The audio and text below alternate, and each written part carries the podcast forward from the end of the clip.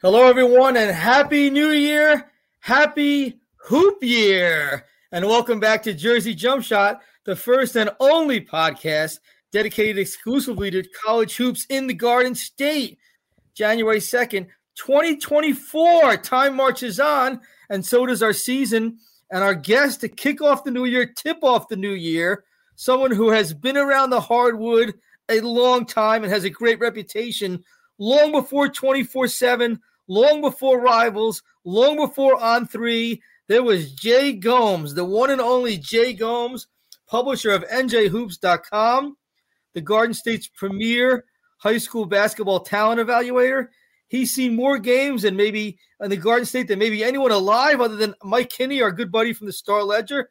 Jay is the authority and coming off a big recruiting week. And of course, recruiting every week is a big recruiting week. We welcome Jay to Jersey Jump Shot. He's been with us before. He joins us again. Jay, welcome back. Thanks. Thanks, Jerry. It's great to be with you guys. Uh, how, really, how long has this been, Jay? How many years have you been doing this for with NJ Hoops? Uh, 29. 29. Yeah. So we, you and I started around the same time. And you're an Old Bridge guy, right? Yes, Old Bridge, uh, 29 years. Me too. All right. So I was born and raised there. So we got a lot in common, of course. And the love for uh, Garden State Hoops is a big one. Uh, with me, I'm Jerry Carino. Of course, as always, Steve Ellison, my longtime colleague. And Jay, we're just going to dive right in and talk about the, the battle in New Jersey, which uh, was a, a, huge event, a five game high school showcase at Rutgers to ring out 2023. Uh, I want to ask your impressions. Let's start with the three. Well, the Rutgers commits. Dylan Harper didn't play. We'll get to him in a minute. I got to start by asking you what you thought of Ace Bailey 40 points, 21 rebounds, and there's some buzz about him being potentially the top pick in the NBA draft in 2025. What did you think of this guy, Jay? And how do you think he fits in at Rutgers? I thought he was terrific, Jerry. Uh, does a little bit of everything. Athletic, could score inside, can get to the rim, can hit threes, handles the ball, rebounds. Uh, he does it all. He's going to be a great player for his short stint at Rutgers. Uh, hopefully, it's a long one, but most likely he'll be out early. Uh, NBA scouts uh, like him a lot. But he's going to be great at Rutgers. The fans are going to love him. It'll bring a lot of excitement to uh, Jersey Mike's. Jay, I I don't know if, and you've been around Rutgers a long time too. I know your son was a manager there at one time. Uh, I don't know that Rutgers has ever had a player like a wing, positionless wing type of guy as explosive as Bailey. They've had really good guards. They've had really good big men. I don't know. Is there is there even a comparison for Bailey like that Rutgers fans could absorb on the college level. He might be just a totally new phenomenon for them. Yeah, he is. Uh, the the length and the size and the ability is different from anybody else. Uh, I mean, Hervé Lamizana had you know uh, the size, but he was nowhere near as skilled or as explosive. Uh, Dahntay Jones, way back when, had some had athleticism and leaping ability, but he did not have the whole package or the size that Ace Bailey has. All right. Well, that's why we bring you on, Jay. Dahntay Jones and Hervé Lamizana. Those are some blasts from the past. I want to just on this on this track ask you about Lathan Sommerville. I don't think many Rutgers fans knew that much about him. They knew he was committed there, but we hadn't really laid eyes on him in person. And I think a lot of fans hadn't until he had a you know a 27 point, uh, eight rebound explosion at the in the battle on his home court. Lathan is like four slash five, you know, a true big man, but he's got some some versatile skills. What are your impressions of this guy from what you saw, Jay, last week? Yeah, I was really surprised by him as well. I mean, he doesn't have the hype as the other guys do, but he's going to be very good too. Uh, real soft touch, uh, could step out and hit the face up jumper, uh, could score around the rim, big frame, can rebound well too. Uh, he's going to be a good player for Rutgers. Jay, how about his crossover? I mean, he was he he knocked the guy to the floor practically with that crossover drill. What this guy's Lathan Sommerville, 6'9", 230 pounds, crossing over guys like that. Holy cow. Yeah, you don't see many guys with that body doing that. That just shows his skill level. He's going to be superb for Coach Pikiell. sticking with the, the battle real quick. I know Steve has some questions for you too. Uh, Dylan Harper did not play. I guess he tweaked the knees, had some knee issues, so he's you know playing it safe as he should. But you've seen Dylan Harper a lot. You and I have talked about him. What are your your thoughts, expectations for what he can do? Again, he might be a one year guy at Rutgers, like Ace Bailey almost certainly will be. But what do you think Dylan can do as far as we don't? Sometimes guys don't always translate to that next level so easily. There's an adjustment. What do you think about Dylan's possibilities as you know as a, a collegiate at Rutgers next year? Well, Dylan has the whole package. Uh, he could score, he could pass, he defends.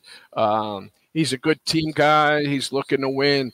He'll do the intangibles as well. It's not just about his numbers. Uh, he's got the whole package. He's going to be very good, and him and Ace are buddies, so they should play well together. So it should be a great season next year. The uh, the the Don Bosco team, like they really they rolled without Dylan, and told, shows you a lot about how good they are. Who else is on the Division One radar from this Bosco team? Well, it's funny. The big sophomore, Keener Asprilla, uh, one of the fans behind us at the game was yelling the other night, "Go to Rutgers! Go to Rutgers!"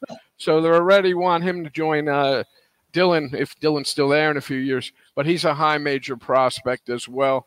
And they got the junior shooter Brady Lachlan, who's a Division One player, just got offered from George Washington. And they got a senior guard who's getting Northeast Conference type looks, Isaiah Brown. So they have players around Harper. Hey Jay, one of the teams at, at the battle was was College Achieve Asbury Park. You know, in the last few years, we've kind of seen the rise of charter school basketball in the state.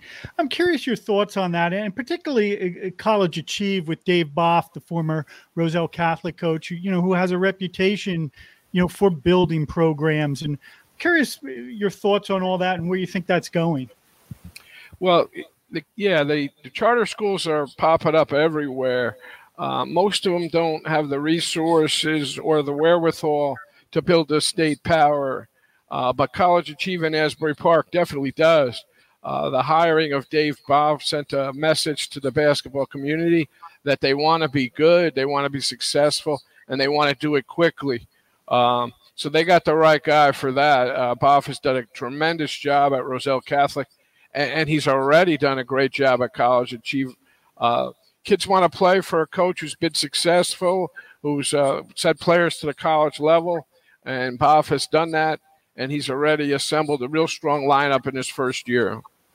Well, it'll be interesting because, and again, you see this with a lot of schools like that.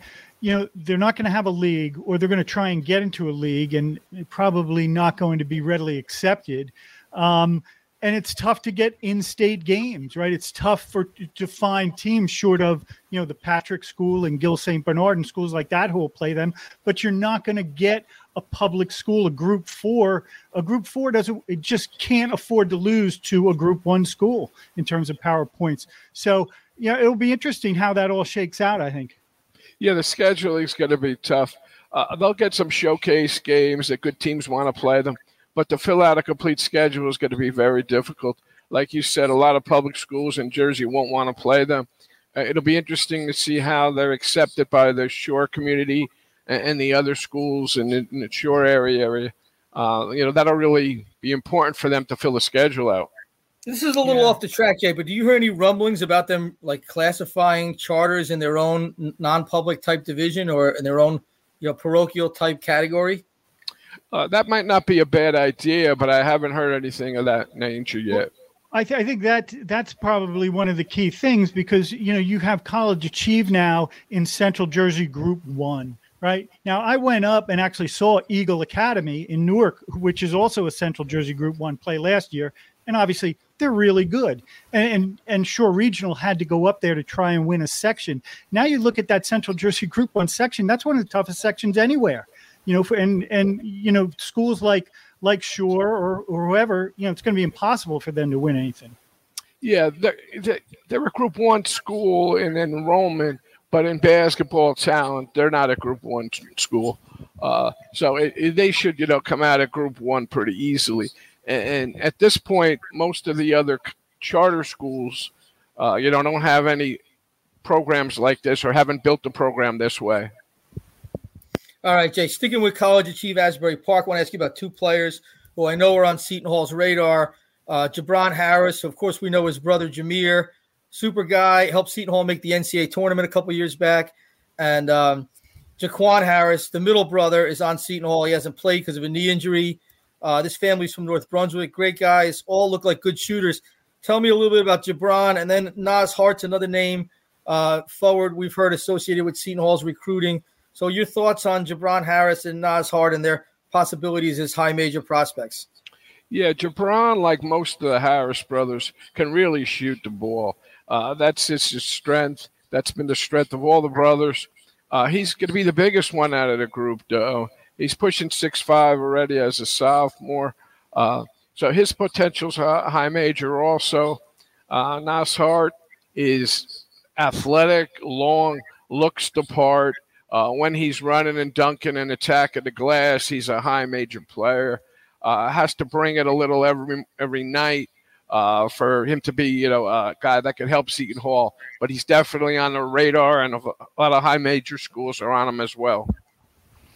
You know, Jay, you, you see around the country so many Jersey guys, you know, making a difference at you know places like Kentucky, you know, wherever. Um, and with, with Rutgers keeping Dylan Harper home, you know, a huge get. How important is it going to be to keep because there's so many kids coming up in these classes, you know, that are so talented. Keeping these kids home, and are these guys doing a, a good job at that? You think at this point? Uh, Coach Pikiell's done a great job.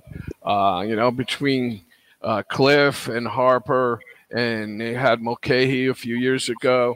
Um, I mean, if you look at the top 50 recruits that Rutgers has ever had, I think four of them are under Pikiell already. Uh, so that's showing a lot that, uh, you know, when he came in here, I knew he was a great coach from Stony Brook. I knew he was a great guy, and I knew he recruited at that level. But I didn't know if he could recruit with the big boys, and he's showing he could do that. And you know, give Brandon Knight a lot of credit for that too. I know you know you know Brandon real well, going way back, Jay um, he's had a big hand in this too on the recruiting trail for sure. You know, that's part of it. I mean, you got to have the right staff. Uh, I mean, they go out and their main job is to go out and get the players. Uh, the head coach's job is a lot of things. Uh, recruiting, obviously, a big part, but they got many more things to deal with. But you know, the assistants are out there on the road getting players. I want to talk about NJIT and Grant Billmeier, who I know you've covered you know, since his days at Pennington, even before uh, he was at St. Pat's and won a state championship there. Uh, Grant is in his first year as a Division One head coach. Uh, he has brought in a class of nine freshmen. Uh, Sebastian Robinson is having a really nice season, averaging almost 10 points and three assists a game. He's a Jersey guy. Uh, I want to ask you what you think of, you know, Grant's Grant's potential there uh, you know him, you know his staff, and also is the idea of building through freshmen. Is that a thing anymore? Like with the transfer portal, are, are we are freshmen still being, rec- you know, high school seniors still being recruited the way they once were? Give me your thought on how N- NJIT and maybe other Jersey schools can succeed through this route. Well, that's interesting, Jerry. I don't know if it could work in this day and age. Uh, I mean, Grant is trying it. Obviously, he must have the uh, the okay with the uh, AD. This is the way we want to go. Um, if you bring in a good young freshman class like he did, you want to see them grow and get better, and hopefully they're real, real good when they're upperclassmen. But nowadays, you don't know if the kids are going to stay. Right. Uh, so it's so hard to see if this is going to work or not. I, I think at this day and age, you got to mix and match a little bit. You got to bring in some transfers. Um, but hopefully, you know, if he does if they win some games and they're happy there, they might stay and it might work. You know, it's always it's a gamble though, but everything's a gamble in this business. So it's for sure. The peculiar challenge he faces at NJIT is that it's hard to get transfers in. It's not as hard as Princeton, which never takes a transfer, but it is difficult. A lot of credits don't transfer. NJIT is a big time engineering school, so maybe I think that has something to do with Grant's approach. But you're right. We'll see if he can go against the grain here. And I know a lot of a lot of local people are rooting for him for sure. Yes. You know, I, I saw Grant at the uh, the St. Rose Patrick School game a couple of weeks ago, uh, looking at kids. Yeah, and really, St. Rose looks like it might be the best team, one of the best teams in the state. Really, best two teams in the state right at this point. you know, we all know Matt Hodge going to Villanova. One player that intrigues me on that team is his brother, Jaden Hodge, who seems to be playing really well this season, uh, better than he was at the end of his freshman year. Um, you know, he really took it to Bergen Catholic the other day. Uh, was their best player at Stepinac. Uh, I'm curious your thoughts on him and what his ceiling is, Jay. I think Jaden's going to be terrific as well, like his brother. Uh, when they first came over, uh, you know, I thought uh, Jaden was going to be better than Matt going forward because uh, he's fairly close and he's three years younger. Uh, I think he's a high major. He's a top 50 kid in the country. Uh, he's terrific, and he's only going to get better and better. I want to ask you, Jay, about Princeton. Are doing so well? And you know, last year the Sweet 16, this year really good 12 and one start. Um, you know, you know, obviously uh, Brett MacConnell, their right hand man, their lead recruiter.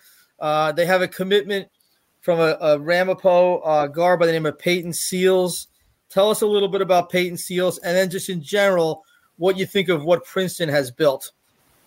Uh, I think Peyton's going to be very good for Princeton. I remember when they first committed. I remember I talked to Brett and I said, he asked me, "What do you think?" And I said, "You got another Spencer Weisz." And he said, oh, that would be great. I'd be very happy with that. Uh, I think Spencer does, I mean, excuse me, Peyton does a little bit of everything. Uh, he handles the ball. He can run the show. He can hit shots. Uh, and he's going to be perfect for the Princeton system. Uh, Princeton overall, I think they've done a tremendous job. Uh, they get players that, you know, are, are borderline high major kids, uh, but they're academically oriented uh, they play well together. Uh, they got the culture there. They they're all for the team. They move the ball. They all shoot the ball. Uh, they're going to be another tough out this year. Hey Jay, I'd be remiss if I didn't throw in at least one Monmouth question here. I, you know, Xander Rice coming back to play for his dad. Uh, you know, has has he's averaging almost twenty a game. I'm curious what were your what were your thoughts on him coming out of high school and and what you thought might be possible for him. Well, I think it's a great story him coming back and play for his dad this season. Uh, I feel great for both of them, uh, and it's working out real well so far. He's taken the team, uh, taking control of the team. He's been a good leader, uh, so I think it's a great story. Coming out of high school, I liked him a lot. Uh, I thought he was going to be very good at Bucknell and he was. He had a great career there, uh, and for a grad transfer year to go back and play for his dad, that's terrific. All right, Jay. Last thing, wrapping this up. We really appreciate your time. You've been doing this a long time. What are things changing? Like with the with the NIL, with the transfer portal, what are the biggest shifts you've seen in terms of the way New Jersey and, and elite high school basketball is being recruited now, or is it still at that level the same as it always was? Oh no, it's changed a lot. Uh, the NIL is, different. Uh, you know, kids are getting paid, uh, you know, legally, uh, so to speak. Uh, they're yes. going to a lot of the highest bidder. So many cases, uh, kids are being plucked off other teams' rosters or the transfer portal. yeah, it's a completely different game. It's interesting to see where it goes from here because, eh, you know, I'm hoping it doesn't happen, but they're talking about like a super NCAA based on football schools, where I hope we still have an NCAA tournament in the way we like in the future with the little guys in it too. But I don't know if that's going to be that way in 10 years. Well, amen to that, Jay. And we thank you for joining us. The one and only Jay Gomes, njhoops.com. Check him out. When you want to know about recruiting and talent evaluation in Garden State High School basketball, that's who you go to. Jay, Happy New Year, and we'll see you along the trail. Thanks, guys. Happy New Year. Thanks, Jay. All right, Steve. A lot of interesting ground covered there. Changing landscape. Nobody better to ask than Jay Gomes for sure. No, he was great as always. As always, been on, he's been on with us before. He will be on with us again. All right, let's get to the teams now as we turn the page to 2024. More than a third of the season's in the books. Let's start with Rutgers. Pretty rough stretch for the Scarlet Knights, losing to Mississippi State by 10 on a neutral floor. Not really in the game in the second half. Uh, just out out physical, out rebounded, out muscled, and then barely surviving Stonehill, Derek Simpson, Lenape High School's own hits the game-winning shot, a three-pointer to bail him out with 12 seconds left. Uh, Stonehill, you know, one of the worst teams in all of Division One. So the vibe is not great for Rutgers at eight and four, with a net in the 90s, uh, going into a two-game road swing at Ohio State Wednesday, at Iowa Saturday. Uh, boy, it's not. It's been a rough, rough, rough road. Steve, do you think Rutgers can turn this around, or we? Is this just not going to happen for Rutgers with all the personnel changes they've undergone this year, or somewhere in the middle? What do you think? You know, I, I think it's going to be tough because I think there's so many things right now as you look at them that have to happen, that have to fall into place. You know, and, and I think to me, honestly, the most alarming thing is the way they have just been getting hammered on the boards. I mean, th- that impacts everything about your game, your ability to to fast break, your ability to to defend. You know, it just um so again, un- unless unless guys like Cliff Omoruyi are going to really start to dominate like like they were hoping he would, it's going to be very tough, I think, moving forward. Yeah, and I, you know, I the first Steve Pikiell practice I ever covered, the fall of 2016, uh, the first thing they did was a rebounding drill, and it was so physical. And I, you know, uh, from watching a team get the a program that had been manhandled for a number of years on the court, it was so physical and so intense. And I was like, this is a new, they're turning over a new leaf. This is a culture, culture being built from scratch. And like for until now, maybe a little bit last year it tailed off. Rebounding had been a staple for Rutgers. They haven't been a good shooting team throughout most of Steve's tenure here, but they've compensated for that by rebounding well and getting second chances and limiting opponents' second chances, which keeps the score down. So this team's not doing that. Uh, and I think, and we're going to give New Year's resolutions for each of New Jersey's eight Division One men's basketball programs. My New Year's resolution for Rutgers is they need to get more physical. Uh, they're not overly big. Look, we know why they have smaller guards. They had two big guards. Walk out on them after the you know normal portal window clo- closed very late in the offseason free agency cycle. It hurt. Uh, and so they're small in the backcourt. Doesn't mean you can't play physical though. And Rutgers has to, they have to upgrade their physicality. That's something they can control. And so that would be my New Year's resolution for them. And yet they have to get with it now because if you go 0 2 at Ohio State and Iowa, you're 0 3 in the Big Ten with nothing really to hang your hat on out of conference other than a win at Seton Hall, which who knows what that'll be worth. Uh, and so, yes, this is a move it or lose it time. I always say, Steve, it's a lo- it's a long season with a lot of twists and turns. This feels like a twist in the road at, for Rutgers right now. Seton Hall, Seton Hall had a really good week, uh, winning at Missouri, then stunning UConn at home, and then comes the fall at Xavier, which we kind of could see coming, Steve, because three games in six days, two on the road, all against decent to very good competition. The third game of that, when Shaheen Holloway's playing his starters 33, 35, 39 minutes, the third game of that's going to get going to be a trap. It's going to be problematic. Now, you want to see Seton Hall compete and not lose by 20, but that it was not really that surprising. The loss at Xavier, uh, which they opened at one and one in the Big East. That's what they had to do. They had to get a split in the opening week. They did. Uh, they now go into and a long break. They've had a long break here. So, you know, unlike Rutgers, which which squeezed in a game here uh, on the 30th, Seton Hall's been off since December 23rd. Talking 10 days. They have at 23rd ranked Providence, a place where they won last year. And Providence is on break. I'm sure the students will still turn out to a degree. Uh, and then Marquette, number seven at home, a team Seton Hall has not played well against since Shaka Smart took the reins on Saturday. So, can, again, can Seton Hall get a split this week? If they get out of this week two and two in the league, then maybe they've got something, right? Because they have a quad one win already. This would be another quad one win. Then maybe you'd have something. Which Seton Hall team's going to show up? Is it going to be the team that was that dictated physicality against UConn? Is it going to be the team that you know got run off the court, got pushed off the court by Xavier? I don't know, Steve. What are your impressions, and where do you think Seton Hall's at as the calendar turns? Well, I think it's exactly what you said. By the end of this week, we are going to know a lot more about Seton Hall, and and I think what the direction of this season is going to be. Two tough games. You know, is this the team that that beat Missouri and whipped UConn? Uh, you know, w- we're going to find that out. We're going to find out a little more about that. I think as we discuss all the time here, you know, and as you saw with his performance against UConn, you know, as this team goes, you know, it's all about Kadari Richmond. You know, if he is at his best, he's one of the most dominating guards in the game. And, you know, if he can really ratchet it up, you know, I think Seton Hall has a chance, and, and we're going to know a lot more this week. My New Year's resolution for Seton Hall is consistency, consistency, and that starts with Richmond. Although Richmond has been more consistent this year than last year, and he's been more consistent than he was the year before. So each year, Richmond's gotten a little better, a little more consistent. That doesn't mean he's been super consistent, and obviously he needs help from the people around him. But yes, consistency for Richmond at a high, high level, consistency for Seton Hall, and some help from their bench they need to give their guys some breather a little bit. You know, you can't pull Jaden Bediako off the court for two minutes and have the whole thing collapse. And so if Seton Hall can get that, can they can they contend? Can they stick around and keep their name in the conversation deep into February? I think it's possible. But again, we'll see more this week. All right.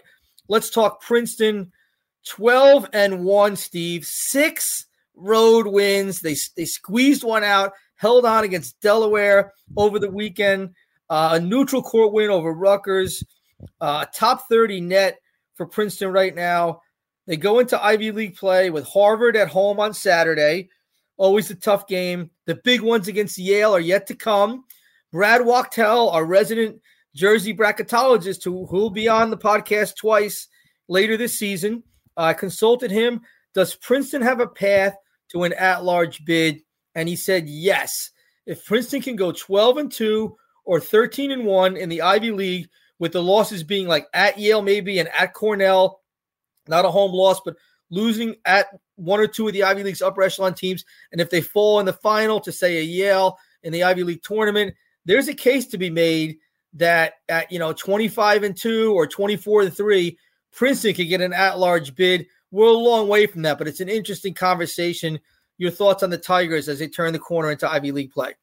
Well, listen, they better be, and they better get in if they, if that is what happened. Because if not, then honestly, the entire selection thing is a joke. I mean, just look at what they did when they got in the tournament last year, and and and just look outside the metrics for a second. You know, at a team and and what they've done. Of course, Princeton should be part of the conversation. So, um, yeah, listen, I, I think now it gets interesting because, I mean, nobody sweeps through the Ivy League these days unbeaten. There's going right. to be bumps in the road. The teams are too good. As you said, it's just a matter of where those speed bumps are going to come.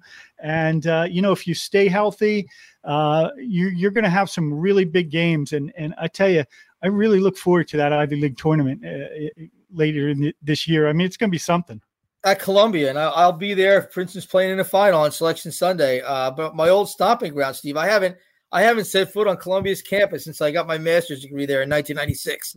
Yeah, so, well, you'll have a good time. I tell you what, if if if that's it, that's going to be a heck of a tournament, so uh, that'll be fun. Yeah, the Ivy League is as good as it's been depth wise for sure. Uh, all right, so my New Year's resolution for Princeton is good health. You already touched on it, Steve. They're so strong through five, big drop off after five. Dalen Davis, the freshman guard, has come on strong to be a reliable six guy, but still, you know, you need some help. Um, so good health for Princeton, especially in their starting lineup, will be a key to them continuing to play well. Let's talk Monmouth, seven and six, uh, entering uh, Colonial play. I'm sorry, the uh, the CAA. What are we calling this league now? The Continental League. I just call it the CAA. It's the Coastal Athletic Association. Oh, now. good grief! All right, so entering league play, CAA play. Monmouth seven and six. You know they've been a lot better than we expected back in October. Uh, they played Oklahoma real hard. Why don't you tell us a little bit about that on New Year's Eve, and then what's next for the Hawks? Yeah, Monmouth has played better. I mean, listen, if they had beaten Oklahoma, they would have equaled their program record for non-conference wins with eight. You know, I mean, listen, you're a mid-major, you're scheduling up. It's tough to get non-conference wins. So, listen, they seven and six. They led Oklahoma with 13 minutes to go on the road. Then Oklahoma, which is really athletic, uh, hit them with a 17 to one run, and they won by 16. So, you know, for Monmouth was good for other than five minutes. They got overrun in that game, but Monmouth's pretty good, and and so now we'll see how they do in CAA play. They get into it right away. Towson's good, um, and and uh, they're going to be they're going to be better than tenth. They were picked tenth. I, I I see them, you know, they could be as high as fifth, sixth in the league, really. You got a New Year's resolution for Monmouth in one sentence. One sentence for Monmouth. The fans need to show up. It's a good team. It's an exciting team. They're going to have a whole string of uh, very good home games coming up. Uh, I think the fans need to come out and support this team. That's a good one. All right, Hawks fans, we know you're out there. We've seen you fill that arena before in recent years. So, so yeah, that's a good good call out to the fans, and that'll be fun. I know you'll be at those games, Steve. Uh, let's talk St. Peter's. They've won three straight. They're six and five, two and zero oh in the MAAC. Uh, Iona uh, at home Friday. That's obviously always a big game. And then Mount St. Mary's also at home. So a twofer at home this weekend for the Peacocks. Uh, again, playing pretty well. The MAAC is totally wide open. My New Year's resolution for St. Peter's is can you shoot the ball a little better? No one is expecting a team full of JJ Redicks, but can you shoot better than 38% from the field collectively? I think every percentage point, the way St. Peter's defends, the way they rebound, every percentage point could translate to like a couple more wins for them. So St. Peter's, they got a shot, Steve. It's not totally crazy to think they could be in the mix in the MAAC here. Oh, absolutely not. I, I, think the MAAC is wide open. You know, it's so such a different landscape than last year without Rick Pitino. Um, yeah, I mean, I I definitely think, and you know, listen, they've won three straight. They're playing a little bit better, and and and now uh, they got Iona at home, so it'd be it would be nice win to start that off. We'll keep an eye on that Friday. FDU six and eight. They open Northeast Conference play at Merrimack Thursday. A rematch of the tournament, the, the NEC tournament final last year, where there was a lot of buzz about that game. Merrimack wins, doesn't get the automatic bid, uh, and then Le Moyne is coming to uh, to Rothman to to Hackensack on uh, for, to complete the first weekend of league play. Uh, my New Year's resolution for FDU is to defend better. They can score. They're exciting. Uh, 80 points a game they average, but they're yielding 82 a game. Some of that is they played up. They played a lot of high major, you know, tough schedule. But can FDU defend a little bit better? And then hook at on New Year's Day, New Year's last year, no one thought saw what was coming for FDU. The NEC is a wide open league generally, so can they surprise again? I think it's certainly within the realm of possibility if they can just defend a little bit better. What do you think, Steve? Yeah, absolutely. Wide open. Last year, listen, that that's the blueprint, and anything is possible in, in that league. So yeah, I, I, I, look forward to to FDU playing some meaningful games over the next two months. Yeah, we'll be tuning in when we get closer to March with them for sure. NJIT is four and eight. Uh, they oh, again uh, all starting over really with Grant Billmeier. Uh, they've won a couple games in a row. They open America East play against Albany at home Saturday. My my resolution for NJIT is to develop those freshmen. You know, they've had this mix of grad students, veteran like men helping them who are producing a lot of the points, but the freshmen getting time. Grant's playing these guys with the hope that this is your building block. And so can they develop them and then ideally keep them? I think that's what it's about for for Grant Billmeier and the Highlanders for the next couple months. All right, and then we go to Rider at three and ten overall, and 0 and 2. and really the probably the biggest surprise in New Jersey college basketball this year so far has been how poorly Riders played. They're at Quinnipiac Friday, uh, and you know the MAAC. It can turn around in a minute. It's all about the three days in March. But my New Year's resolution for Rider is they Kevin Baggett's got to get more out of that roster. He has talent on that roster. He's got to get more out of these guys, and so that should be the charge for them, Steve. Yeah, absolutely. You know, three and ten, uh, they were the MAAC preseason favorite. You know, they they had a chance. They had every opportunity to beat Penn, and they couldn't do it. They lost in overtime. You know, and then they came out of that game and they got clobbered by Penn State. So now they're going to get into you know the the MAAC, and and again, they just haven't shown enough. You know, I've seen them live. They were not as impressive as they were last year, really, and. uh so we'll see. But uh, th- you're right; it's been one of the more disappointing teams so far. All right, so that's where we're at. January second of the year 2024. A long season with a lot of twists and turns, but at this moment, Princeton's the only one probably tracking for the NCAA tournament. But you know, New Jersey college basketball is full of surprises. What surprises lie in store for 2024? We'll just have to find out. Thanks to Jay Gomes for joining us. New Jersey's recruiting guru, Steve Edelson, Jerry Carino, opening the new year right, talking hoops in the Garden State. We'll be back next week with some more Jersey Hardwood on Jersey Jump Shot. Happy New Year.